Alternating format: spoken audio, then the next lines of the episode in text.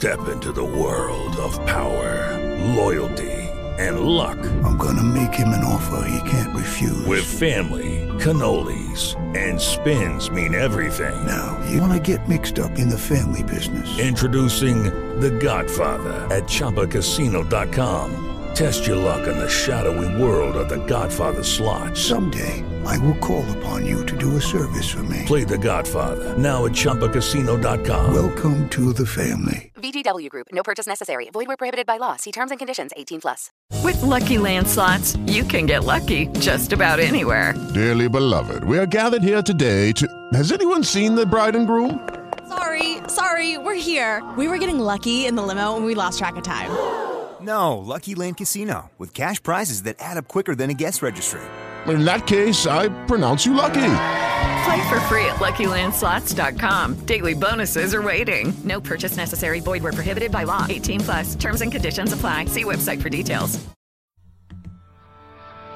Grace and Truth Radio.world proudly presents Life Coaching for Men, improving their relationships with their wives and learning to communicate for a more fulfilling and satisfying marriage. And now, Men Loving Well with Christian counselor, author, and relationship coach, Dr. Jim Slaughter.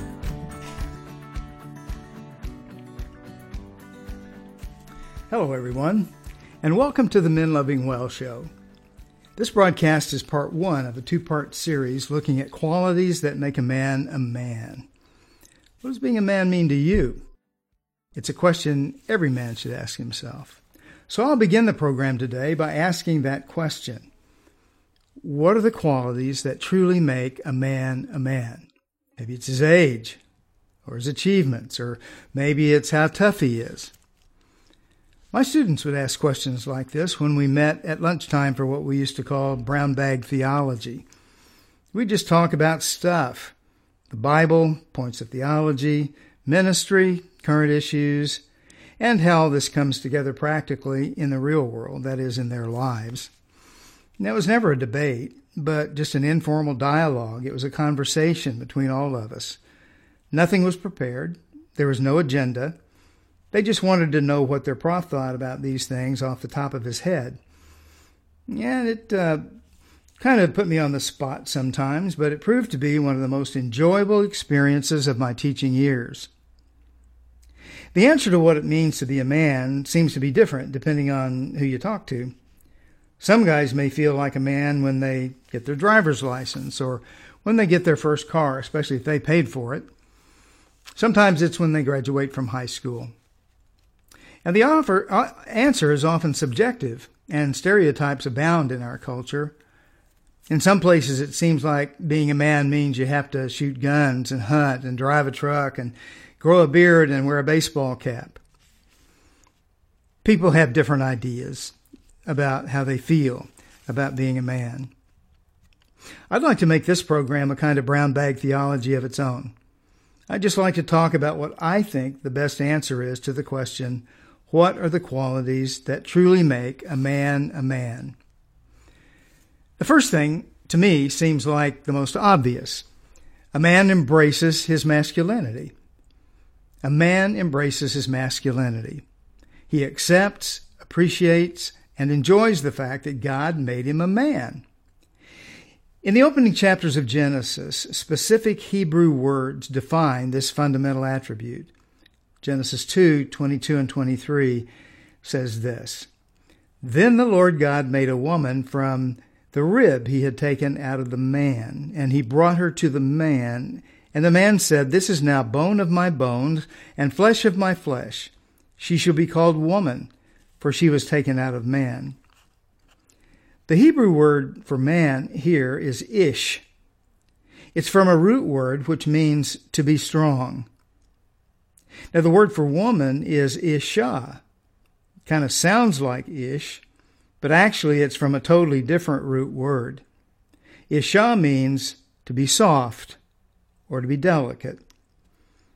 The woman is to be soft and delicate, the man is strong. And his very name and her very name, they indicate that. From the beginning, the Lord makes it clear that the fundamental characteristic of the man is his strength. This trait defines him and makes him fundamentally distinct from his female counterpart. God called Adam to use his strength to rule over the animals and to move intimately towards his wife, to have children and start a family. Because the man is strong and the woman is delicate, makes them perfect for one another. Each supplies what the other lacks. Now, the temptation will be for the man to dominate the woman with his strength, and for the woman to seduce the man with her softness and with her delicacy, and this for their own purposes. A man must use his strength to affirm and protect the woman, never to dominate her. The Apostle Peter uses tough language in 1 Peter 3 7 when he says to husbands that even though they're stronger than their wives, they're not to intimidate or demean them, but treat them with honor and respect. And if they don't, then their prayers will be held up, they'll be blocked. A man embraces his masculinity, he explores it, and he uses it for good. Eventually, he comes to realize that his strength is much more than biceps and pecs. A man's physical strength supports his character strength. Things like courage, determination, faithfulness, righteousness. I believe that true men take a stand against the forces of evil. We pray it, we talk it, we live it. We don't quit when things are tough. We never give up. When we fall down, we get up again with determination to stand firm. We're willing to go against the flow, even if it's flowing in the wrong direction. We own our mistakes. We fulfill our obligations. A man embraces his masculinity and he takes a stand for what is true and noble and right and good. Here's a second thing that makes a man a man. Number two, a man thinks and acts maturely.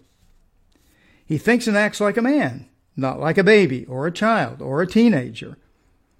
This makes sense, but it doesn't always work this way. The Apostle Paul told the Corinthian church they were acting like babies when it came to spiritual gifts. He told them to get over it, get on with it, act like mature adults.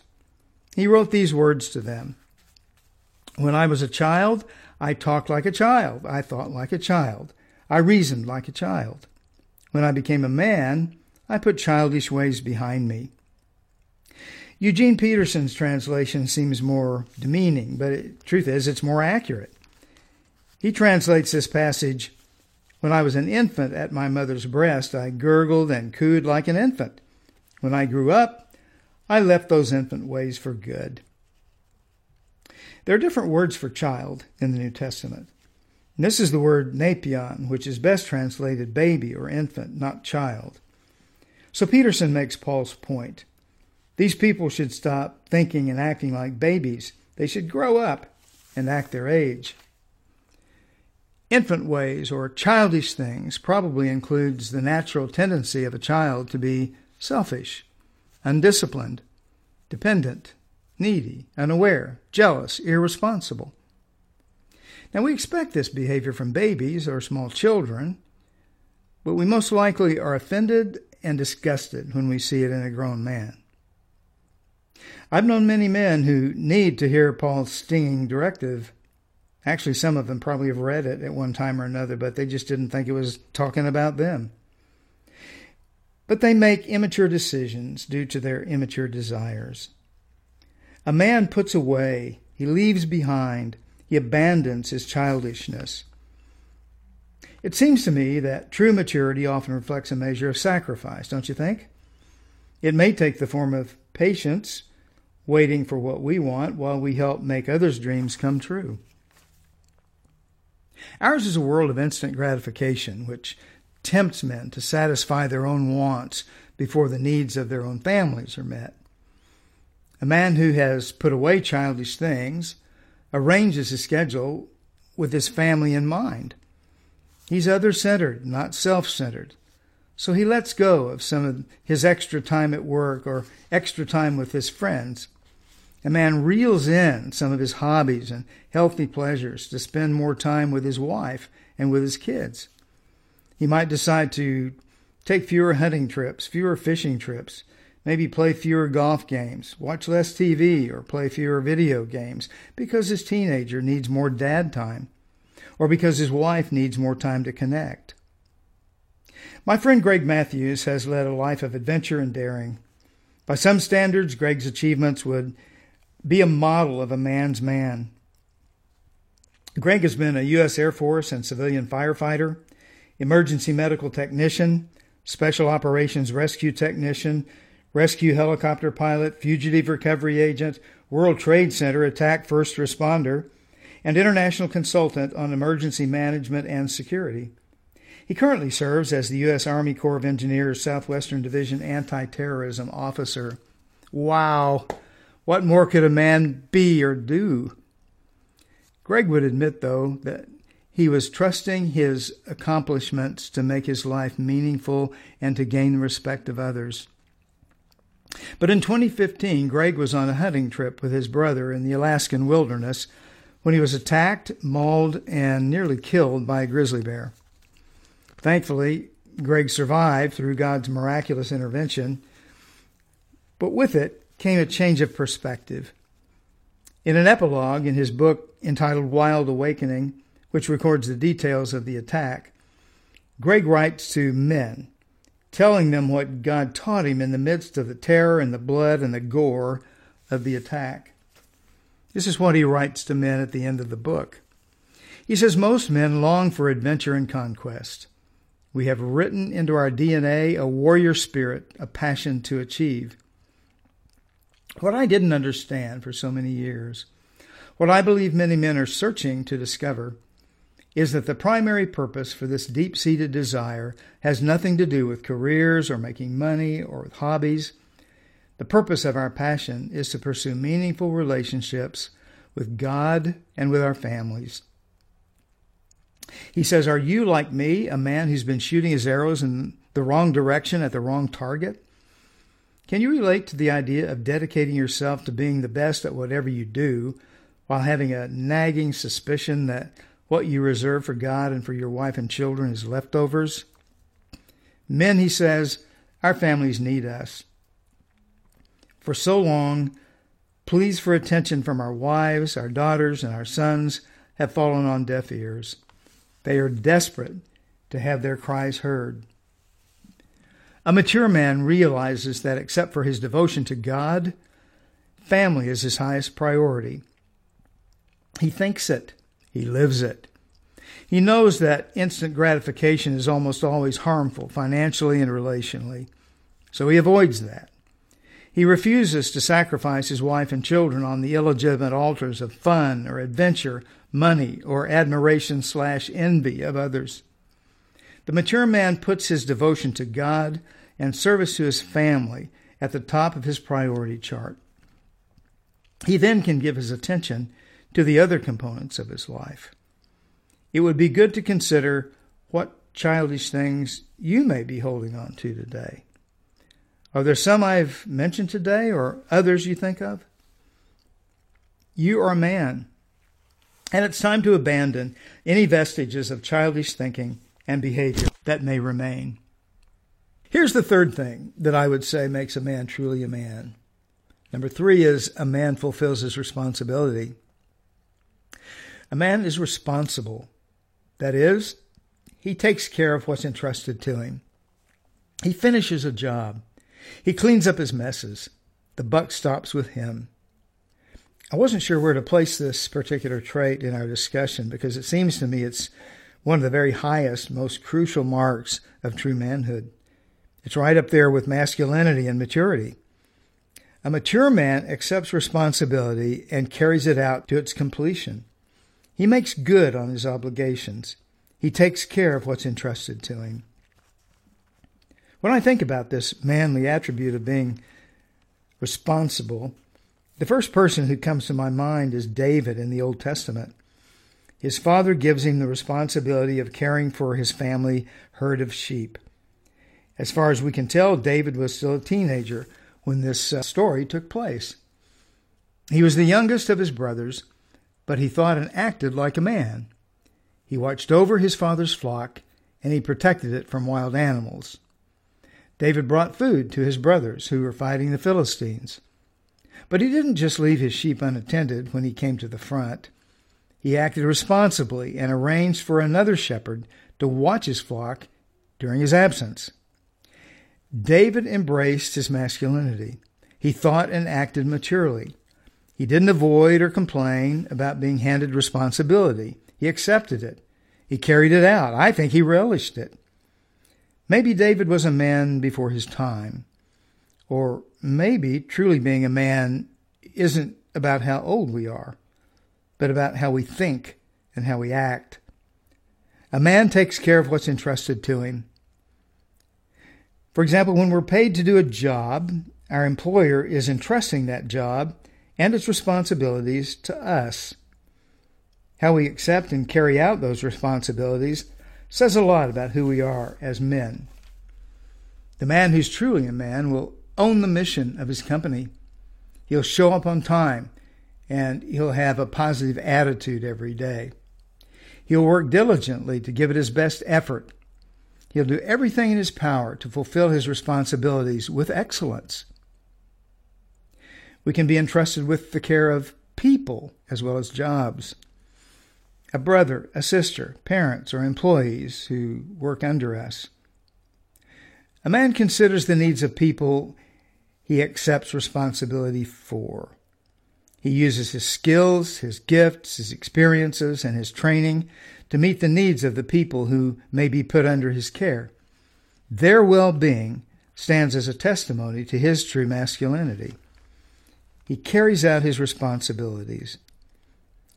God entrusts men with the care of their wives and children, their family. A man who's truly a man accepts the responsibility to provide for them, to protect them, to instruct them, and to enjoy them. He must use their money well. Most importantly, he promotes their spiritual growth.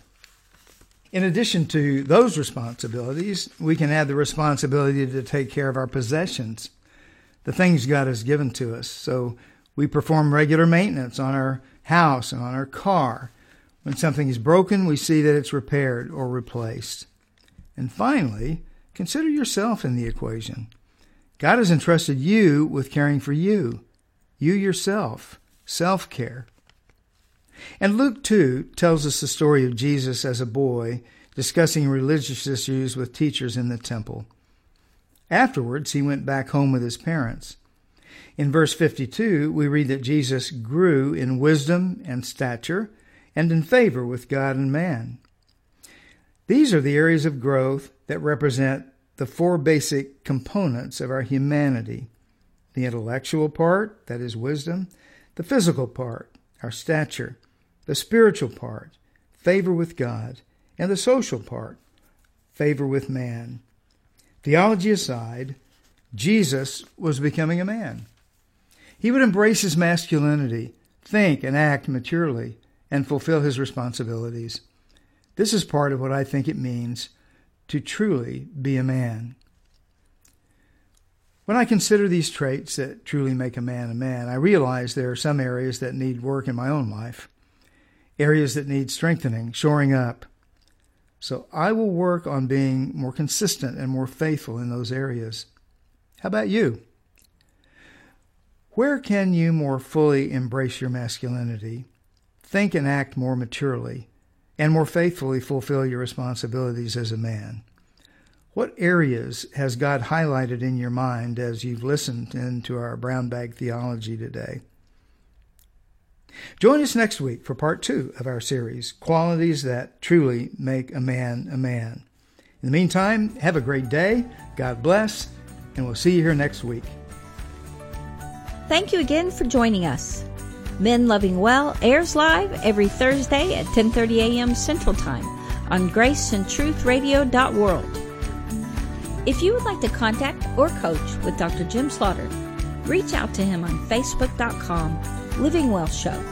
Email him at jslaughterphd at yahoo.com or contact him at his clinic, Life Solutions, 817-232-1363. We look forward to seeing you again next week here on Men Loving Well.